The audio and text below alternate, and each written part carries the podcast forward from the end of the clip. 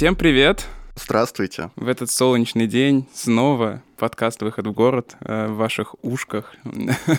вот. Э, в вашем распоряжении. Да, Артем Отрепьев. Семен Гудков. Как бы подвести нас к сегодняшней ну, как вот теме? подвести? Вот самый банальный подвод какая, Артем? Вот как ты думаешь, как я сегодня добирался до студии? Пешком? Нет, Артем, неправильно. Подводка в стиле э, молодежного радио какого-то. Конечно, я добирался на метро сегодня, и поговорим мы сегодня о транспорте в целом, о городской мобильности и о каких-то трендах. На самом деле повод у нас есть, потому что Москва по результатам исследования транспортной системы 25 городов мира, которое делала McKinsey, по показателю эффективности транспортной системы заняла первое место, а по удобству электронных сервисов третье. Мы впереди планеты всей. Знаешь, Артем, эта новость, она как-то Э, в урбанистической среде воспринято неоднозначно. Но я думаю, мы в целом сегодня тоже об этом поговорим. И не абы с кем, а с человеком, который знает, мне кажется, про городской транспорт и про городскую мобильность в России, ну, чуть ли не больше всех. Э, сегодня у нас в гостях Михаил Яковлевич Блинкин, э, ординарный профессор Высшей школы экономики и директор Института экономики транспорта и транспортной политики. Приветствуем. Здравствуйте, Михаил Яковлевич. Здравствуйте. Здравствуйте, уважаемые коллеги. Здравствуйте как и всегда, любую тему мы начинаем с э, базы, с предыстории какой-то. Вообще принято считать, что ну, отчитывать, наверное, современную историю городской мобильности с 1662 года, то есть прошло уже больше 350 лет. 359. 359. Точность города берет. Да. И можно ли говорить о том, что вот сама городская мобильность существовала вообще там с э, каких-то античных времен, или это все-таки изобретение там последних, последних последних э, там веков. нескольких веков, да.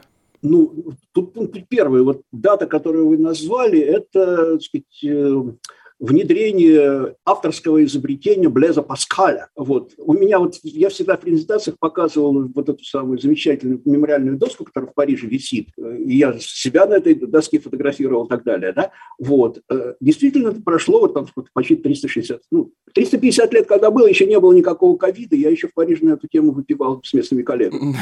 Это было событие, действительно, действительно событие. Вот, значит, не дадит, конечно. Это э, был старт того, что в профессиональном среде называется mobility 1, ну, вот, ну как по-разному считать, сказать, самое, но это, скорее всего, mobility 1.0, то есть, по крайней мере, первый узаконенный такой формат, потому что в его этом знаменитом письме, э, э значит, э, Керцога Беруанье было написано, сказать, организовать движение, регулярное движение общедоступных пассажирских карет по заранее объявленным маршрутам расписания. Формула общественного транспорта на века лошади не упоминались. Упоминался принцип заранее объявленный маршрут, то есть вот никуда пассажир скажет, и заранее объявленное расписание, причем уморительное совершенно объяснение, что вот ну, скажем, каждые 15 минут, даже никакой пассажир не сел, все равно надо отправляться, потому что вот, вот так устроен общественный транспорт. Так?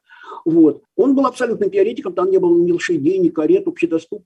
общедоступные пассажирские кареты, хоть как метрополитен годится. Да? Вот, значит, но, разумеется, потому что на самом-то деле вот э, архаическая мобильность существовала столько, сколько существовало человечество, потому что где угодно, в Древней Ниневе, самое, или в Древнем Риме, или как-то люди как-то передвигались. Но, в принципе, это были пешеходы. Это очень интересные цифры, так сказать. Можно же посмотреть, как устроен, скажем, эквивалентный радиус каких-то древних городов.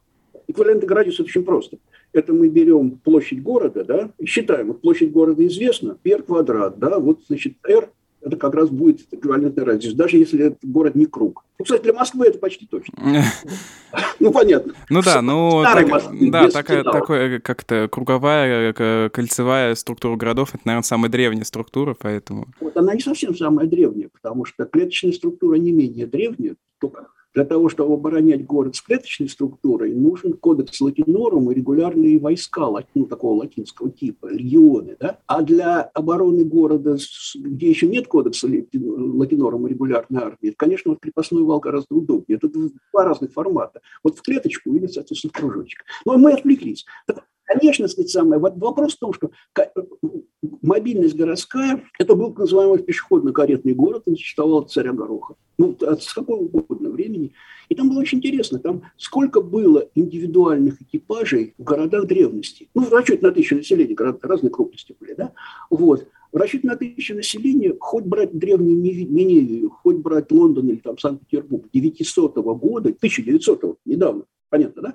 Вот. Одни и те же цифры, где-то ну, в пределах десятка карет на тысячу жителей, потому что для того, чтобы держать... Это не крестьянская подвода, это карета в городе. А карета в городе, простите, это какой угодно век. Это всегда каретный сарай, это конюшни, это извозчики, это конюхи и так далее. То есть это даже не бизнес-класс, это luxury, еще супер- luxury. Ну, да.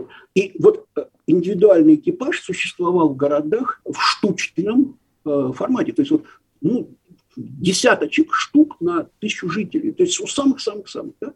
Вот, значит, общественный транспорт понадобился с ростом эквивалентного радиуса города. Вот. Кстати, сам по себе вот этот знаменитый э, патент Паскаля оказался чрезвычайно неудачным. Он, он в этом патенте был тариф 5 СУ, а я, кстати, высшей школы экономики.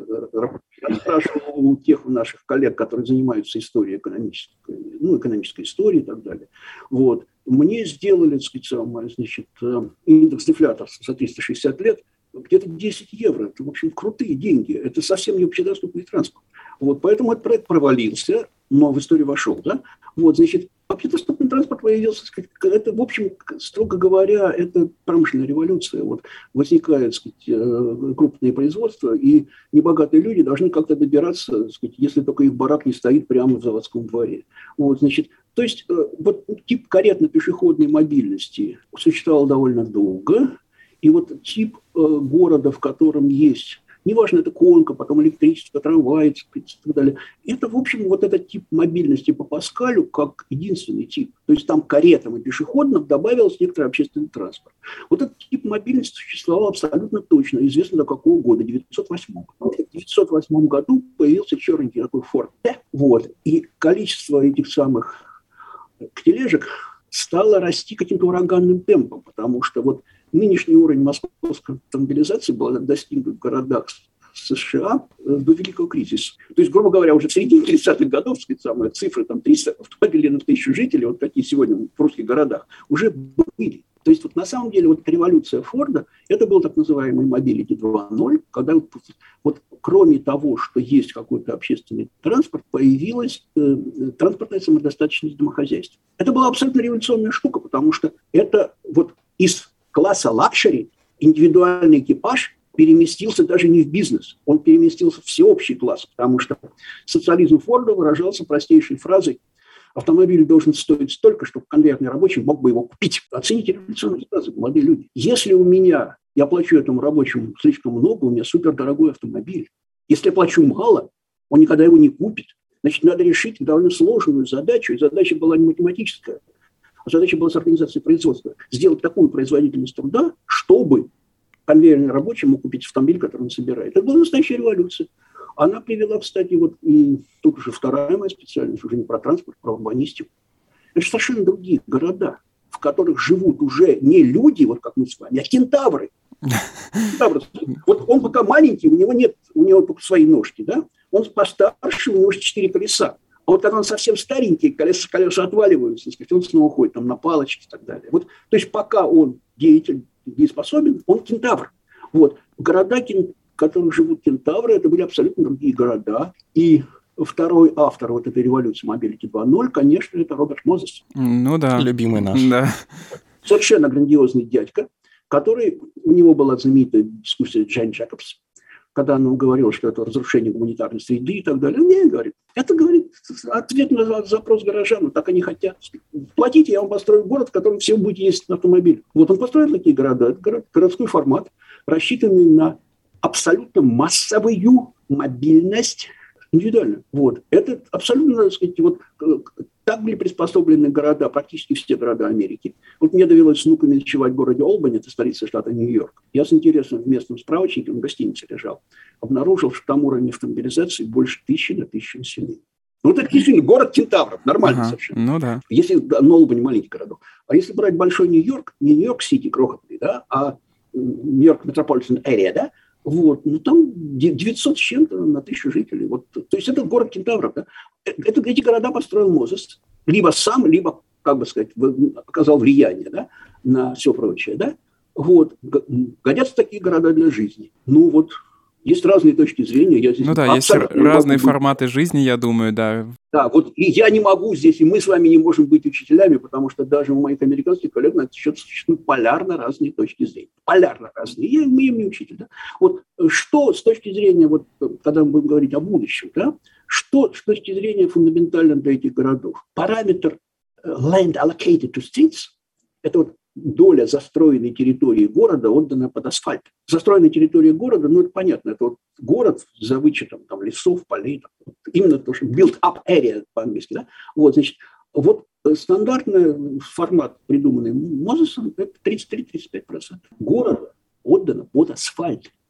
Если кто-то владеет дистехнологиями, наши студенты все владеют, вот, значит, можно посчитать для любого русского города. Ну, нигде больше 10%. Ага. У меня, на самом деле, был вопрос такой. У нас автомобилизация массовая в Америке, она произошла там в начале прошлого века. В Европе, кажется, это все случилось после войны, а в России вот... Второй в... мировой. Да, да, после Второй мировой, важно это ваше уточнение. А в Россию это все пришло в начале 90-х. Кажется, что Европа все-таки чуть более быстро отказалась от этого тренда на автомобилизацию. В Америке это раньше началось и позже как бы кончается в крупных городах. Только сейчас там начинает развиваться общественный транспорт э, за пределами там Нью-Йорка и Сан-Франциско. А в Европе такое ощущение, как будто вот этот период массовой автомобильной истерии, он был короче. Вот по какому пути сейчас идут российские города? Знаете, на самом деле вот суждение, которое вы высказали, оно очень распространенное, но не вполне точно. Потому что вот здесь была же очень грандиозная дискуссия. Вот была знаменитая белая книга моих коллег немецких, это была середина 60-х годов, вот представляете, Германия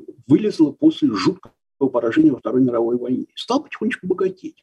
И вот земля Бавария, там находятся два знаменитых автозавода. Там прямо в Мюнхене BMW, а сказать, в Ингольштадте Audi, да? Вот. А Бавария стала богатеть быстрее всех регионов Германии, вот, Европы, да, вот всей, да, вот. Они любят свои автомобили, автомобили очень хорошие, да. Вот. Они же пришли к логике очень любопытной. То есть уровень автомобилизации земли Баварии никогда не падал, и сегодня не падает. Транспортное поведение радикально поменялось. Приехать в город Мюнхен на своем БМВ, ты будешь смотреться идиотом.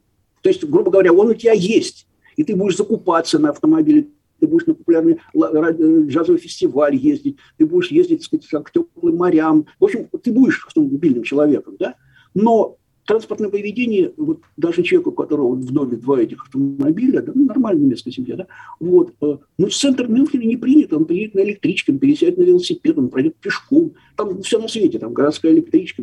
Вот рельсовая триада, то, что называют на профессиональном языке, там это немцы придумали. Вот эта рельсовая триада его везет. Когда он выйдет из рельсовой триады, это электричка, метрополитен, трамвай, да? Вот, значит, велосипед какой у него будет. Там же очень интересно, там байкшеринг в этом самом Мюнхене э, маркирован э, Deutsche Bahn. Вот прямо Deutsche Bahn на этих самых э, байкшеринговых э, этих самых... Ну, то есть это, я, я правильно понимаю, это все равно, что если бы РЖД у нас э, начал э, делать это? Да, ну на самом деле, когда я спрашивал, я с должностными лицами беседовал, он говорит, ну это, тихо, это тихое приучение, потому что у меня там навигатор, так сказать, самый, значит, встроенный, он всегда приведет на станцию, мы воспитываем своих пассажиров. Да? Вот на самом деле, а, значит, вопрос не отказа, вот, скажем, для Германии вопрос не отказа от автомобилей, а вопрос пересмотра транспортного поведения. Оно было абсолютно радикальным. Вот в этой белой книге было написано, вот как раз ваш вопрос, вот, Артем, вот очень интересно, ваш вопрос в этой белой книге был поставлен. По какому пути пойдет Германия с точки зрения городской мобильности? По американскому, вот, либо, будем сказать, какой-то свой. И тогда там был провозглашен впервые, между прочим, сказать, самое, вот, э, в западной практике совершенно жесткая установка на общественный транспорт. И я еще застал дискуссии, когда вот мои американские друзья говорили, что даже две мировые войны не отпустят немцев от социализма.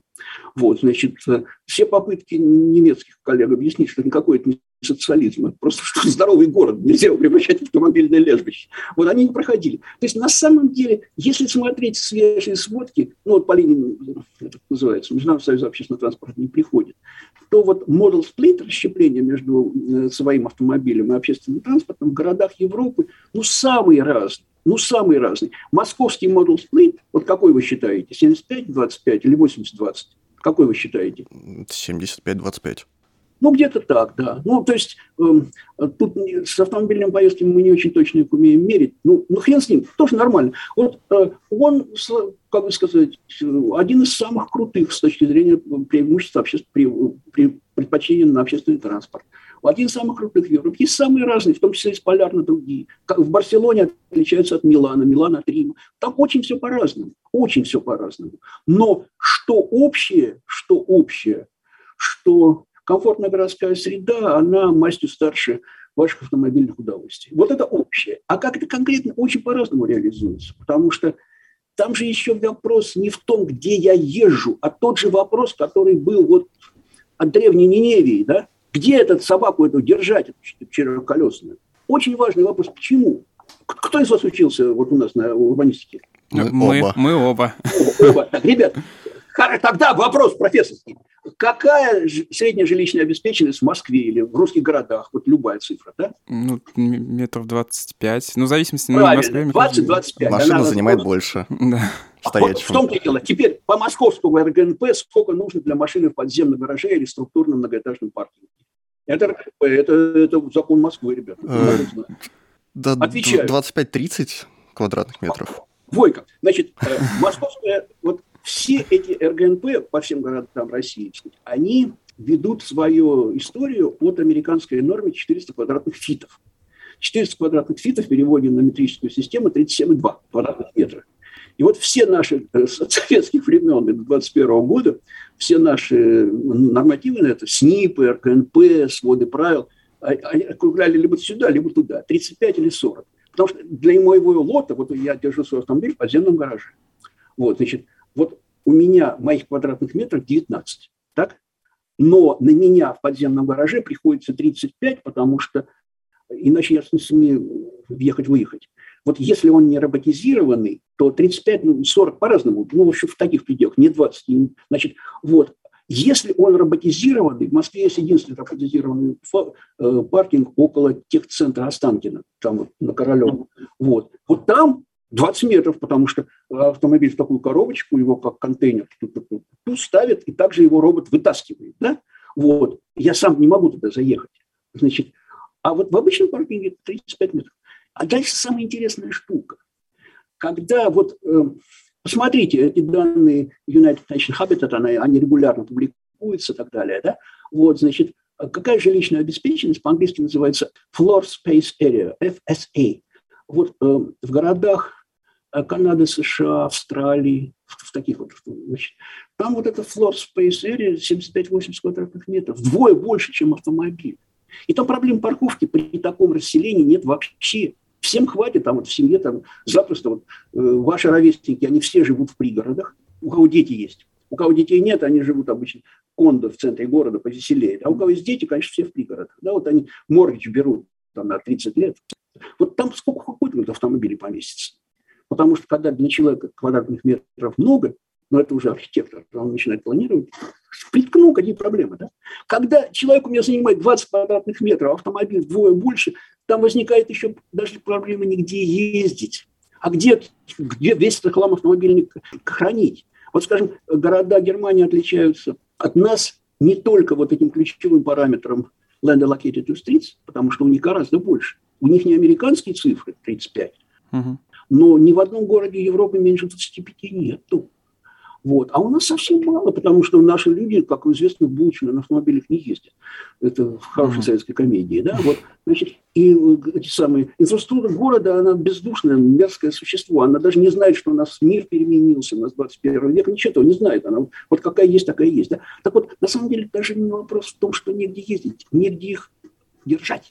Негде их держать. Вот это, сам, вот это самый интересный вопрос. Потому, поэтому у нас сдвиги пойдут не по европейскому пути. Мы, к сожалению, по одному из европейских путей. А вот сейчас я говорю самую страшную вещь накануне выборов, но, к счастью, я не избираюсь. Мне избираться некуда и так далее. Да? И все, так сказать, вот я сейчас с Колковым мы проводили большую учебу, 100 городов страны.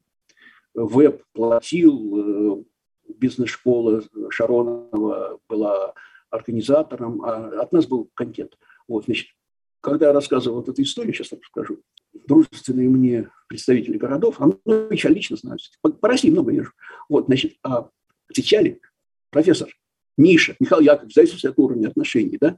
Тебе же избираться-то не надо. Ты, вот ты можешь, я не могу, да? Так вот на самом деле о чем разговор? При тех форматах планировки, которые у нас есть, и которые у нас ураганным темпом развиваются, потому что у нас есть задача, поставленная правительством, поставленная президентом, строить очень много. Мы же должны миллиард квадратных метров построить до 30 -го года. Совершенно грандиозная задача, да? Вот при таком варианте нам не избежать формата, который в мировой, в мировой практике называется car free development. Застройка свободна от автомобилей. Вот я покупаю там квартиру, беру там ипотеку, временный там рентал, краткосрочный съем. Во всех случаях у меня написано, ты вселяешься в квартал, к этнозастройке, в комплекс, в дом, куда угодно, да, не предназначенный для владения автомобилем, за исключением того, если ты не, автом... не инвалид. Четко, просто. Такие форматы есть очень во многих городах. И я боюсь, что, точнее, я боюсь, я абсолютно уверен, только вслух об этом ни один политик пока не скажет, что нам этот формат, мы просто от него никуда не денемся. У нас, нет, не весь город, но значительная часть города, значительная часть города пойдет даже не просто по европейскому пути, о котором Артем только что сказал, а по, по пути ультраевропейскому. По пути, это называется венский формат, ну, Вена такой плотный город. Вот, значит, венский формат, вот венский формат в наших городах абсолютно неизбежен. Абсолютно неизбежен. Вот. А, но есть еще и второй формат, но дайте, мои собеседники говорят, я говорю один неправильно. Э, да, на самом деле у меня вопрос есть. Э, одна из главных претензий вот к, к московским властям – это то, что одной рукой, значит, развивается общественный транспорт, другой рукой строятся хорды, эстакады и вот всякая прочая такая автомобильная инфраструктура. Это, этим занимаются разные департаменты, скажу сразу э, нашим слушателям, потому что очень часто в публичном поле все это перемешивается, и за все... Винят... Один конкретный человек один, виноват. Да, виноват один конкретный человек, один конкретный глава департамента. Но я, я правильно понимаю, что вот при существующем транспортном поведении и уровне автомобилизации нам все равно придется до какого-то уровня дотянуть вот этот показатель э, Land Allocated to Streets, чтобы хотя бы хоть как-то разгрузить уже имеющуюся потребность и там дальше как-то снижать э, нарастающую автомобилизацию? Или это неправильный подход? Все правильно говорите, Артем, все правильно говорите. На самом деле э, Московская дорожно-строительная программа за последние 10 лет одна из самых крупных в Европе.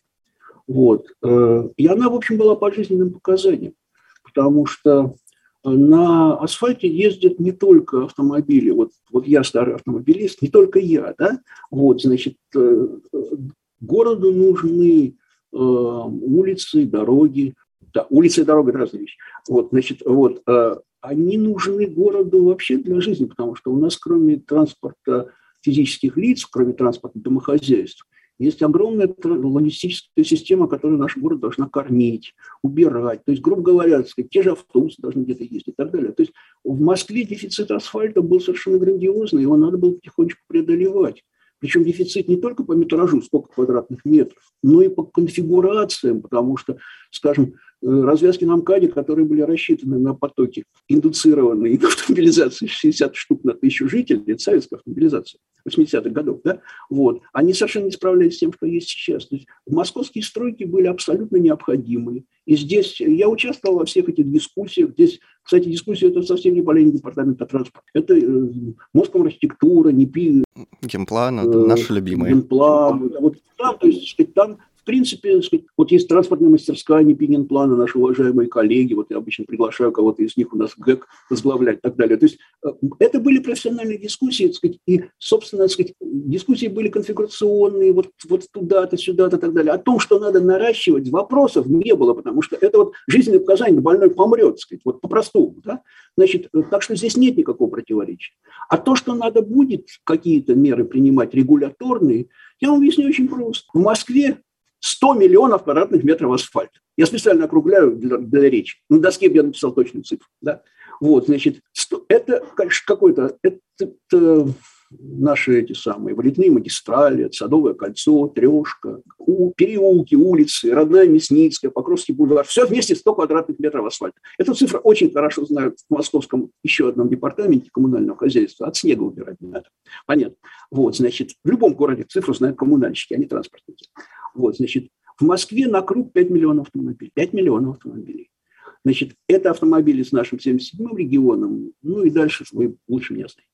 Вот, значит, вот. Если мы разделим 100 на 5, так, получим 20 квадратных метров, это как раз вот тот самый подземный э, блок, из которого я сегодня утром забирал свой автомобиль. Вот, значит, вот.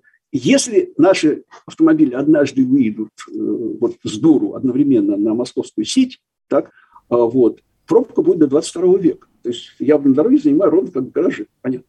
Значит, вот. И что произошло за последние вот, 10 лет? Москва наращивала а, асфальтовое пространство темпами самыми высокими в Европе. Самыми высокими. Мы строили, ну это вот была, так сказать, была это политическая воля Сергея Семеновича. А, это был такой мотор русских строек э, Хуснулин Марш Хизянович, который сейчас в федеральном правительстве и так далее. Абсолютно грандиозная стройка. Мы строили миллион, полтора, даже в некоторые годы два квадратных, э, миллиона квадратных метров в год. Чтобы вы так физически представляли. Два миллиона квадратных метров – это половинка МКАДа. Вот МКАД на круг – это 4 миллиона квадратных метров. Значит, вот, очень много строили. То есть мы прибавляли в год, ну, на круг вот за эти 10 лет примерно полтора процента асфальтового пространства. За это время мы с вами, я не знаю, мы собеседника есть автомобили? Да. У меня нет. Вот. Значит, а вот, вот, вот, все правильно. Подождите, подождите, вот все правильно. Две трети. Вот. За, за, за это время москвичи наращивали автомобильный парк нашего замечательного города темпом от 3 до 5 процентов. То есть баланс железа, асфальта только ухудшался, несмотря на все эти грандиозные стройки. Конечно, вот э, по-простому говоря, сколько э, автомобилей может вместить пространство улиц и дорог Москвы? Ответ чрезвычайно простой. Чрезвычайно простой. Для того, чтобы город ехал, на каждый автомобиль должно приходиться минимум-минимум 150 квадратных метров асфальта. Ну вот разделим и получим, сказать, самое, значит. Вообще-то лучше даже 200, потому что так вот, ну, легче делить да и легче ездить. Вот, ну получится, сказать, Москва помещ... московские улицы помещают полмиллиона автомобилей. Одну десятую часть парка. Вот это, это реальность, это реальность. Какие дальше политические последствия? Очень простые. В части пряника никто не спорит. Общественный транспорт, обладающий свойством, это рекомендации Международного союза общественного транспорта лет 50 назад написаны. Неунизительные условия перевозки. Переводится в житейский э, язык. Это деловая дама на наглаженном костюме, парфюм, все такое. Вот она вышла, так сказать, из, вошла в трамвай или там в метро и вышла, вот ничего не испортилось, да, ее не помяли, да. Вот, это хорошо условия перевозки. Вот. Москва к этому очень стремится, и на самом деле... Другие бы города к этому тоже стремились, конечно, потому что... Да, бюджетные возможности. Да. Я вам могу сказать, что вот я старый упертый автомобилист. Я ездил ну, везде, в Европе, в Америке, в Канаде, ну, везде, очень много ездил за рулем, по всему миру. Да. Я до ковида радикально пересел на 144 автобус. Радикально. Потому что у меня выигрыш по времени, вот мне идти до моего гаража, или выйти на Ленинский проспект, сесть на 144 ну, примерно на одно и то же, даже немножко поближе, да. Плюс к тому, я в этом автобусе, сказать, вот у меня все политические новости, переписка в Фейсбуке и так далее. То есть все удовольствия, сказать. Вот сейчас из-за ковида, ну вот, я ну, боюсь, и жена боится. Вот я снова стал ездить на автомобиле. Как эта зараза кончится, я снова вернусь в общественный транспорт. Ага. Лучше, понятно. Но для этого он должен быть вот как, простите, лучшие магистральные маршруты города Москвы, там 904, 144, ну, вот знаете, вот эти магистральные маршруты, да, вот, да, вот, ребят, вот, вот если так, то да, с пряником никто не спорит, были бы деньги у города, да, а вот с кнутом только за счет пряника ни один город мира эту задачку не решил. Для того, чтобы вот меня, меня одного из наших 5 миллионов владельцев автомобилей, да, вот, значит, приучить к вот этому транспортному поведению мюнхенского типа, нужен не только пряник, но и кнут. А кнут начинается это тяжелейшие политические решения, тяжелейшие. Я помню, как в Москве водили платную парковку. С трудом. Пока это, по-моему, вообще единственный город, у которого это более-менее усп- усп- да, успешно и когда, работает. Сказать, моя жена мне запретила, так сказать, посещать социальные сети, потому что, так сказать, повесить меня за ноги – это самое мягкое, что бы я мог прочесть. И нервный звонок Сергея Семеновича. Михаил Ильич, это будет работать. Вы понимаете, на какой риск мы идем, да? Один раз в жизни он мне звонил. Я с ним знаком, конечно, но это большой человек, чем будет звонить простому профессору. Понятно, да? То есть это были нервы, это была жуткая совершенно вещь. Это было сделано, да? Но, понимаете, на самом деле, с точки зрения мирового опыта, это первый класс приучения города к ну, да. Может быть, второй, но даже не... До, до десятилетки там еще давно. Потому что мы же в Москве не решили самую крутую задачу – резидентное размещение автомобилей. Не парковка. Парковка – это вот я приехал в магазин или на работу. Это резидентное размещение. Где мой автомобиль ночует. Вот абсолютно ключевой вопрос. В Москве он абсолютно не решен. И э, приступить к его решению. И там все хитро. Парковка – это хотя бы компетенция департамента транспорта, а резидентное размещение – чья компетенция? Чья компетенция, ребята? А? Вот это начинается вот, э, вот э, но это уже начинается, конечно, бюрократические э, вещи и политические, я думаю, во многом. Поэтому здесь всегда, да, самый, самый сложный, это самый простой шаг сделать всегда легко. А вот дальше, когда надо что-то... Есть, Семен, дальше еще более веселый шаг, потому что есть инструменты регулирования масс моего поведения гораздо более радикальные, чем на парковке. Э, из них э, регулирование поведения самый радикальный способ – это то, что называется по-английски pay as you go tax, э, road, pay as you go road tax, эм, дорожный налог, сколько еду, сколько плачу. Вот. Это по-простому большой брат. Технически Москва к этому готова не сегодня, а позавчера. Большой брат, вот у Артема есть автомобиль, да? да? Он следит за каждым километром его пробега и выписывает ему в конце месяца счет как за электричество. Сколько ты, дружок, поездил ночью, днем в центре города или, так сказать, на его окраинах, какой у тебя автомобиль, большой, маленький, такая сеточка тарифная, да? И счет тебе как за электричество, бесхитростно. Такая штука много-много лет действует в Сингапуре. Вот. И а, у них э, вот этот счет выписывается еще абсолютно извращенным образом. Не только какой у тебя автомобиль, время, место, но еще с учетом пошлин Викри. Уильям Викри – это был Нобелевский лауреат, который в 60-е годы придумал такие ступенчатые пошлины чем более плотный поток, тем дороже километр. Когда эта статья была напечатана, его спросили, мужик, а как ты будешь мерить? Ну, говорит, для 50 инженеры придумают. Как в воду смотрел, придумали собаки. Вот, значит, вот. Э, вот у них в Сингапуре даже эта штука, вот в их тарифной сетке каждый километр оплачивается, да, а еще вот эти пошлины дикри в этом сидят, в этой тарифной сетке. Это регулирование моего поведения. А в том же Сингапуре впервые в мире стали, ну, это тоже 20 назад, вот, стали регулировать не только поведение, но и численность автомобильного парка. Ну, это совсем варварство. То есть вот я с, ужасом думаю, вот я дам рекомендацию какому-то политику, сказать, самое, а потом меня расстреляет. Значит, потому что что такое эти самые, это называется э, у них vehicle quota system, а, ну, система квотирования, да? Вот, vehicle quota system. Это что такое, сказать, вот в городе Сингапуре в 2020 году выведено из эксплуатации по экологическим требованиям столько десятков тысяч автомобилей. Абсолютно конкретная цифра, потому что у них больше такого-то срока автомобиль не имеет права бегать по Сингапуру. Да? Кстати, очень хорошая норма, в Москве хотели ввести, но выяснили, что владельцы старых автомобилей – это самый активный избиратель. Ну да, но это же, из, да, и мне кажется, это довольно тоже европейский подход. По, мне кажется, что-то подобное ввели с нормами по выхлопам, то есть евро там 3-4. Ну, ну да, с нормами так. по выхлопам, да. Но там а то... на самом деле, угу. вот в Москве скажу во славу Москвотрансу, э, хуже Евро-5 не покупают много лет ничего уже, ни один автобус. Ну, я же не говорю, трамвай он вообще безобиден, да. Понятно, да? Вот, значит, вот. А машин, конечно, сказать, вот все старые машины выбрасываются, и сколько машин из Сингапура выбросилось в этом году, там, 19-20, вот столько ваучеров будет разыграно на городском аукционе. А, то есть мы искусственно ограничиваем просто численность э, прироста автомобиля? Ага. Да, абсолютно искусственно, потому что купить автомобиль в салоне можно только если у тебя есть ваучер. Ваучер можно купить только на аукционе. До ковида господин Сингх у него такая же должность в Сингапуре, как у значит, Максима Станиславовича в Москве, да, он приезжал, он вообще так это самое, дружественно был настроен, не знаю, хочется ковид, наверное, снова приедет. Значит, вот, а, вот, я его спрашивал, а почем это самое ваучер? Он говорит, там очень сложная система, что ты хочешь купить и так далее. Ну, на круг, в среднем. Ну, в среднем три салонных цены. Это три салонных цены. Вот То я есть, купил... Э, чтобы купить автомобиль, надо заплатить в три раза больше его стоимости. Нет, я правильно Только бумажка а, в 4, стоит. да. 4. Бумажка угу. стоит три. Но это на круг, там бывает дешевле. Ну, там целая там, сложная система, она публикуется, все это публично, открыто, транспарентно. Нет, тут никакого жульничества нет. Да? Вот, значит, вот ты заплатил за эту бумажку три цены, еще четвертую заплатишь в салоне.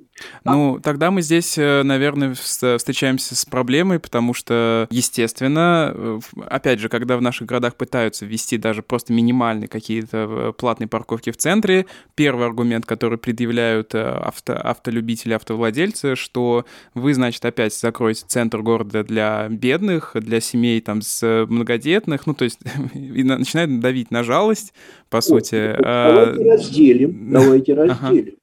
Вот, значит, в самых что ни на есть э, либеральных буржуазных, какие угодно слова говорите, городах мира, определенные преимущества для многодетных семей всегда существуют. Всегда существуют. А по поводу того, так сказать, самое, ты богатый или бедный, ну, извини, так сказать, самое, значит, э, э, опять же, вот этот аргумент, я же, вот пока не было у нас этот ковид, я же очень много общался с зарубежными коллегами. Ответ очень простой. Вы знаете, вот у нас на Мясницкой есть ресторан с обеденным чеком 2500, а есть э, это самое, вот буфетик с чеком в 300 рублей. Так? Значит, ну, можно сколько угодно ругаться, так сказать, самое, но это вот вопрос вашего потребления, вот ваши, ваши доходы, ваше потребительское поведение. Чудес не бывает, потому что на самом деле автомобиль, ведь в конце концов э, никаких особых экстерналей э, между в раз, вот э, буфетик за 300 рублей или хороший ресторан за 2500, да, вот, экстернали одни и те же, да, а вот в случае автомобиля это совершенно не безобидно, потому что ты же не только себя перевез дорогого, да? Ты же еще сделал некоторую нагрузку на город в целом. Вот, вот эти самые экстерналии с тобой весь город делит. С какой вот парень, сказать, а как делить? Можно, разумеется, делить по росту, по весу, как еще, так сказать, самое, по заслугам. 50 лет коммунистической партии, вот давайте тебе право на покупку автомобиля. Но человечество ничего, кроме денег, не придумало на эту тему. Любые другие дискриминации, любые... Дискриминацию придется делать. Лю придется. Дискриминация по денежному признаку, она наиболее безобидна, все другие только хуже. Конечно, это очень обидно. Да, вот у меня старые разбитые «Жигули», самые, они, конечно, воняют на весь город, да, но я бедный человек, я не могу себе купить автомобиль поновее. Не надо меня дискриминировать. Парень, хорошо, а ты меня-то за что дискриминируешь? Вот тут бабушки, так сказать, и мамы с колясками, так сказать, они нюхают твой замечательный, так сказать, самый выхлоп. Да, это нормально. Это массовая потребительская штука, и это действительно очень тяжелый разговор с э, горожанами. Очень тяжелый разговор с горожанами. Вообще вот умение разговаривать с горожанами без учености, без политической демагогии, без предвыборной какой-то, так сказать, самой ажиотации и так далее. Это огромное искусство, вот, в принципе, вот нормальный, квалифицированный урбанист, если это не болтун, блогер, профессионал, которого в университете учили. Вот это одно из... Да, он должен знать формулу, он должен знать модели, считать, все на свете, да? Но вот умение вот вести этот диалог, объяснять, оно еще важнее, потому что ну, через коленку город нельзя гнуть. Нельзя город гнуть через коленку. Пока город не поймет, что без очень серьезной конвенции, касающейся транспортного поведения, очень серьезной конвенции. Вот конвенция, скажем, в Барселоне и Мюнхене, она разная, да? но она работоспособна и там, и там. Вот без нормальной конвенции, сказать, ну чего, сказать, самое, значит, вот вся эта вот болтовня, сказать, самое, пусть нам Собянин, там, неважно, родоначальник построит много-много дорог, много-много парковок, ну давайте еще на эту тему поговорим.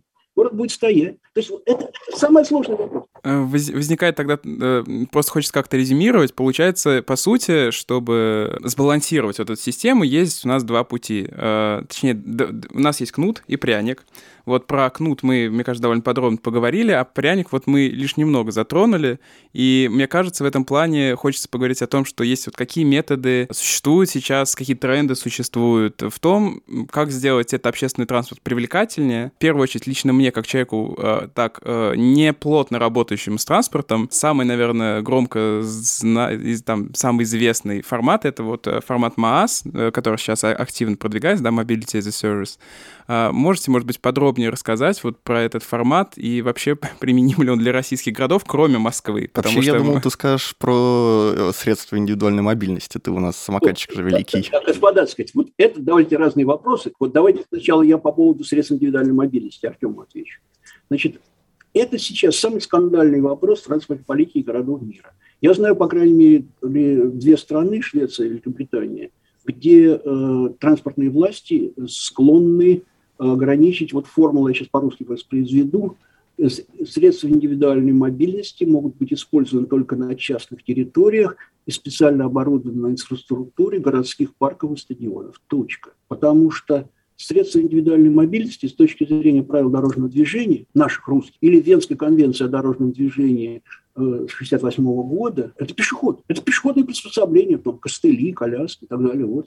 Не более того. А у него по техническим характеристикам, вы можете заглянуть на сайт, все эти сегвеи, электросамокаты, у них же техническая скорость до 100 км в час. Ну, правда, ни один идиот, к счастью, пока так не ездит, да. Но, в принципе, технически это возможно. И вот когда эта здоровая, так сказать, самая, значит, телега, э, значит, э, с крепким мужиком едет на меня со скоростью хотя бы не 100, а 60 км в час, я же покой. А если мне его, этого обладателя этого СИМа выпустить на дорогу, то я уже как автомобилист, не как пешеход, его с зеркалом заднего вида зацеплю, и он покойник. Это серьезнейшая задача. И выхода пока строить для них автономную инфраструктуру, как вот велодорожки, да, я их с велосипедистами не могу вместе выпускать. То есть на самом деле, вот э, если бы обсуждали только это в Москве, это во всем мире обсуждают. Вот. Ну, шведы, они самая трепетная страна по части безопасности дорожного движения, они просто придят. Как мы поступим, я просто не знаю. Я просто не знаю.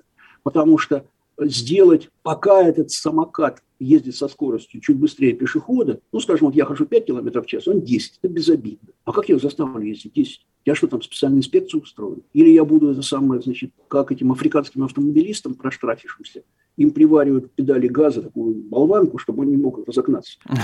Вот, вот что, как делать-то, понятно, да? Нерешаемый вопрос. Теперь по поводу масс. Да? Масс на самом деле не более чем э, вот некоторые, так сказать, удобные такая лозунговая упаковка. Речь идет о том, что вот объяснить горожанину, что мобильность – это не имущество, вот то, что я говорил, Кентавр 4 это совокупность хорошо устроенных сервисов, очень хорошей IT-упаковки. Вот о чем идет речь. Вот в этом смысле, в этом смысле – Москва очень близка к идеалам масса, потому что вот только у ленивого нет вызова такси, расписания автобуса. Вы знаете, сказать, у нас ближайшая остановка от Мясницкой, там около Политехнического музея. Да? Вот когда я ездил на 44-м автобусе, ну, ну, в такие в пиковые часы они даже можно смотреть, они часто ходят, да. Вот я вечером выхожу, когда будет автобус, я смотрю, вот у меня он есть, да. Вот, значит, билетно-платежные сервисы очень важная штука, потому что я синхронизирую пересадку, я не хочу лишний раз платить, да. Вот, то есть это совокупность платежных, информационных, вот, подсказывающих, советующих штук. То есть э, ну, это как бы это диалогема. Как она реализуется, по-разному реализуется. Но цель одна и та же. Ребят, мобильность – это совокупность хорошо устроенных услуг, упакованных в правильную айтишную сказать, упаковочку, коробочку, да? Вот. А не то, что у тебя большое имущество, ты на этом, сказать, драндулете будешь ездить у меня по всему городу. Вот про это разговор. Москва к этому движется, Казань к этому движется, в некоторых городах потихонечку к этому мы идем. Вот. То есть э, это, это, хорошо, это правильно, но в принципе, в принципе, давайте только себя не обманывать. Если у человека в городе Н, никого не хочу обижать, есть автомобиль, и альтернативой автомобиля становится пересадка э, в то, что по-английски называется джитнес, по-русски называется маршрутка, а в нашем международном союзе это называется африканский способ перевозок. Да? Он будет стоять в любой пробке. Но вот в это он не сядет. Кстати, африканский способ перевозок – это очень интересно. Э, это было, по-моему, в 2018 году. Миланский конгресс Международного союза общественного транспорта выступает начальник а, транспортного департамента Лагоса и показывает, Лагоса, Нигерия, да, и показывает, значит, вот, говорит, африканский способ перевозок. И желтые-желтые эти маршрутки заполняют, ну, по типу, как в районе речного вокзала было в 90-е годы, да, вот, значит, а вот это современный африканский способ перевозок. И показывает новейшее ЛРТ, им Сименс ставился. Понятно. Вот. Да, у нас будет, наверное, последний, последний вопрос. У нас в конце выпуска мы просим э, гостей дать рекомендации некоторые. Э, у нас есть два образа. Значит, э, э, мы просим э, дать какие-то рекомендации, возможно, как сделать общественный транспорт лучше, там, пять шагов или пять рекомендаций, 3, 2, не знаю сколько, для активиста, для простого гражданина, как он может по, по, хотя бы постараться помочь сделать э, общественный транспорт лучше. А второй наш образ — это... Для мэра. Для мэра небольшого города, не Москвы, ну, то есть не небольшой, но город 500 тысяч миллионник. Ну, то есть такой хороший середнячок. Так, значит, ну давайте с второго начнем. Вот с второго, э, значит, наш университет совместно с нашими коллегами из э, других э, научных проектных центров с мэром мы давали рекомендации, это были многочасовые лекции, это, простите, uh-huh. самое, это с большим удовольствием мы делали. Вот. Мэр Южно-Сахалинска к нам вчера приезжал, а мэр, скажем, Красноярска Сергей Еремин, он вообще кандидат наук области транспортного планирования, мы с ним вообще перезваниваемся, он мне может давать советы. Ага, хорошо. Очень разные есть люди, очень разные есть люди. Э, и некоторым, вот тому же Сереже, нужен совет, ну, действительно, совершенно тонкий, профессиональный. Мы с ним на одном языке обсуждаем, какой дебют лучше, так сказать, самое, значит, э, за черных, какой за белых и так далее. То есть это вот, это уже тонкости, да? Uh-huh. А по поводу активистов, на самом деле, я очень многих из них знаю, это симпатичные ребята, сказать, очень хорошо отношусь. Вопрос в том, что, сказать, значит, я вот всем этим своим молодым друзьям говорю, ребят, вот на то, что вы активисты, чтобы давать громкие советы, даже скандальные, веселые, какие угодно, ну, чтобы не противоречило закону сохранения э, вот, Ломоносова-Лавазии. Ребят, вот это, если это невозможно, да, вот если это невозможно, вот не надо эти вещи вносить в публичное пространство. Угу. Вот это единственный совет. А так они больше меня знают. Веселые ребята, креативные.